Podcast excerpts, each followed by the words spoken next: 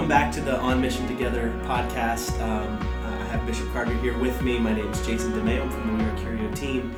And uh, we just wanted to get a summer update from you, Bishop Good, Carter. Uh, I know you've been in, I think, North Carolina. I was in North Carolina Right, too. right. Kind of fell in love with Asheville a little Right, bit. Um, It's, it's a great spot. Uh, I got to paint a lot this summer, Mm-hmm. so that that's been great for me. Um, and our family's just doing great. So uh, just love to hear how your summer went, maybe some Good, reflections uh, as you were reflecting uh, that you have for the, the Right. general body. Right. Thank you, Jason, and just appreciate our partnership with you with We Are Curio. Uh, it's sort of midway through the summer. I remember as a kid being asked to write when school started what I did in my summer vacation. Uh, uh, we're sort of midway through that. Uh, and the first part of the summer for me is about preparing for annual conference and presiding at our annual conference, which is a big gathering, an important event. Then we generally have a cabinet retreat uh, later in the month of June. Uh, this summer, that was about reverse mentoring. That's cool. Uh, and our leaders were Michael Beck, uh, Audrey Warren, and Derek Scott. Some of the best. So they presented to the cabinet, and we learned from them. That's that so was cool. Great. Just unpack that just really quick. This idea of yeah. reverse mentoring. Like I, I, I had maybe heard that, but Yeah, uh, when you yeah. implemented that, I was like, that is powerful. Well, you know, uh, years ago we watched a video how wolves change rivers. Uh, and that really helped us to identify who would be a part of the MLab Yeah. experience, which is still ongoing. People Yeah. are still new to it, but many people have experienced it. We had that in mind when we thought about who should we invite Hmm. to do innovation and design thinking Yeah. training.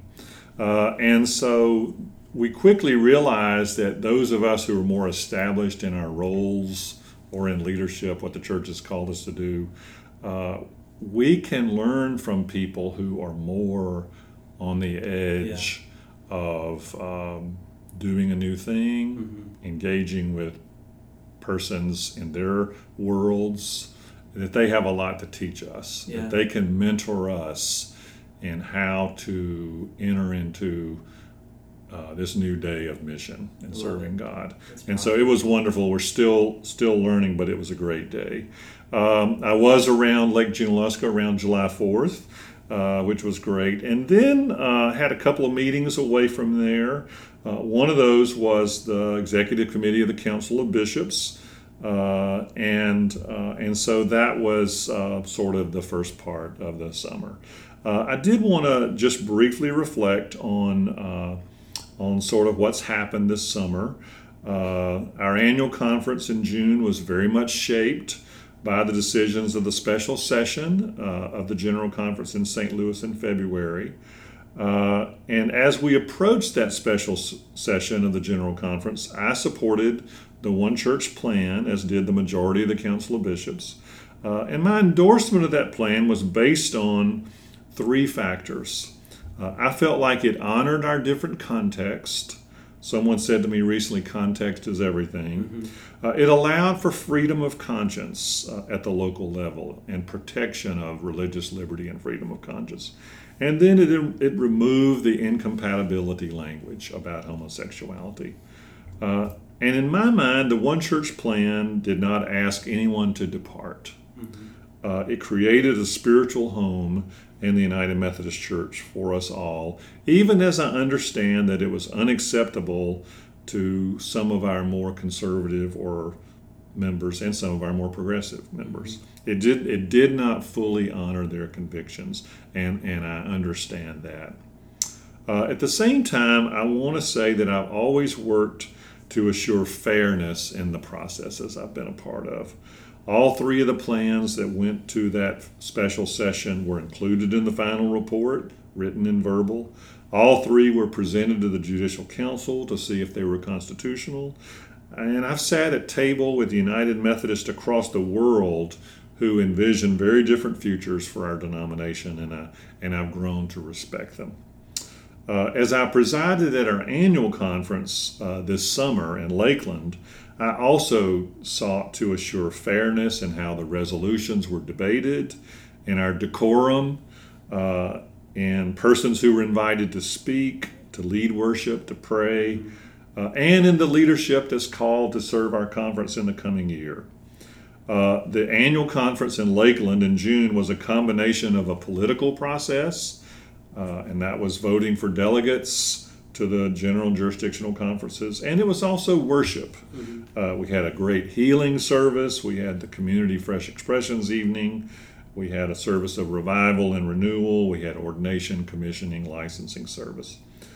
All of this is to say that I truly do seek to speak and lead the, to and lead the whole church. Mm-hmm. Uh, I'm a person with a very traditional faith um, who imagines a church that removes the obstacles to, to inclusion and acceptance of all people. And my belief in the power of the triune God, the Father, the Son, the Holy Spirit, leads me to believe that this can be our shared future. Yeah. So, right now, we live in the tension between the decisions that were made in St. Louis at the special session and the decisions that were made in Lakeland uh, at the annual conference. And these were very different decisions. Mm-hmm. And they demonstrate the reality of the United Methodist Church in the present moment. Uh, the question becomes for us how do we best live in this reality? And how we can continue to do this? How can we continue to do the work? And so, my conviction is that there is a spiritual home for everyone in the Florida Conference. We have churches of all sizes composed of people with varying convictions. We have persons in leadership in our annual conference with very different visions of the future. Some people told me they were heartbroken by the decisions in St. Louis and wondered if there was a place for them in our church. Other people told me they were heartbroken by the decisions in Lakeland and wondered if there was a place for them in our church. Mm-hmm. My work over the past few years has been to try to find a way forward for the United Methodist Church. And I, I've not done this as any kind of solo leader. I've the general church level, I've served with Bishop Sandra Steiner Ball and David Yemba. I was joined in the work that work in the general church by George Acevedo and Alice Williams and Alex Shanks of the Florida Conference. Some of that work was shared with our annual conference over a year ago in June of 2018. You were a part of that, Jason. Mm-hmm. And that work shaped uh, the Florida Conference and how we've become a resource for several other annual conferences. That's awesome. Yeah. Well, what would you say, maybe some uh, recommendations or things that people listening could do next, an action they can take, a step that um, you would maybe encourage them to yeah. do? Um, it's a great question. I think uh, first, just to invest in relationships across our differences. I'm going to be talking about that in a future podcast to try to understand where another person is coming from. And I see this happening in Florida, and this is really a model for how we listen to each other.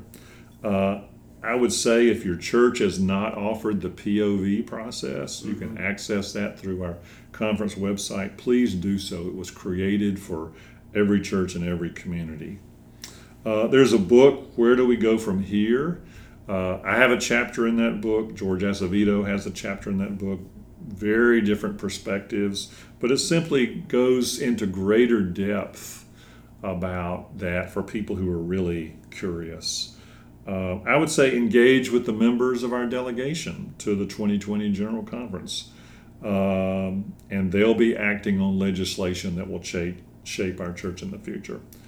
Uh, and I want to I want to say to those who are listening that a lot of work is happening this summer related to models for the future of our denomination. I've been a part of many of those conversations. Uh, uh, and I can identify at least three of them. Uh, some are led by delegates to the next General Conference. Uh, some are led by self identified conservatives, centrist progressives. Some are convened by bishops, uh, and these include bishops from across, across our global church. And some are initiated by caucus groups and renewal groups inside the church. Uh, some are shaped, some of the conversations are shaped by people outside of our denomination, and some are even not even related to religion. It's a pretty large, complex thing. Mm-hmm. I do want you to know that uh, people are having these conversations and seriously asking the question what is God's will? How, how can we be a part of that? How can the church be strong and vital in the future for all people? That's awesome. Well, thank you for your, I know, hard work on this, uh, for everyone across the conference who's working on it. And uh, just know we're, we're praying for you all. And uh, thanks for, for speaking. Thank you.